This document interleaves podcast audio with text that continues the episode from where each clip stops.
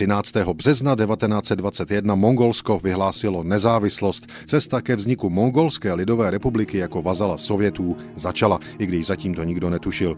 Mongolsko, vnitrozemský stát ve střední Asii, sevřený mezi Ruskou Sibiří a Čínou, už od začátku 20. století usilovalo o nezávislost. Poválečné roky i tady tyto snahy akcelerovaly. Mongolsko zápolilo s čínskou okupací v roce 1919 jeho území Číňané obsadili kompletně. Nepřálo jim ale dění v Rusku, konkrétně občanská válka, která se rozšiřovala dál a dál na východ, až zasáhla i mongolské území. Čína pak využívala ruskou revoluci a občanskou válku jako záminku k posilování počtu svých vojáků v Mongolsku, jenže to už se začátkem roku 1921 přelila ruská občanská válka až sem.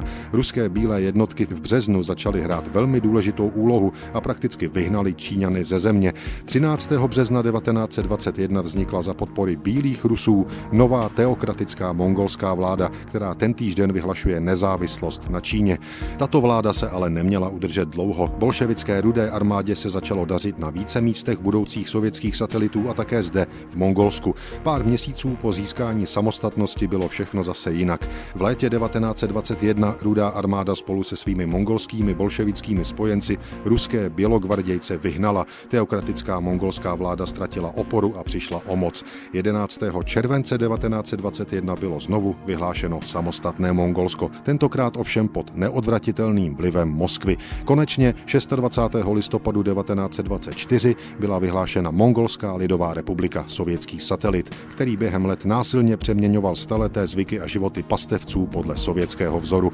Země 20krát větší než Česko s třemi miliony obyvatel se socialistického vzoru držela až do roku 1992. První skutečnou samostatnost získala před stolety 13. března 1921.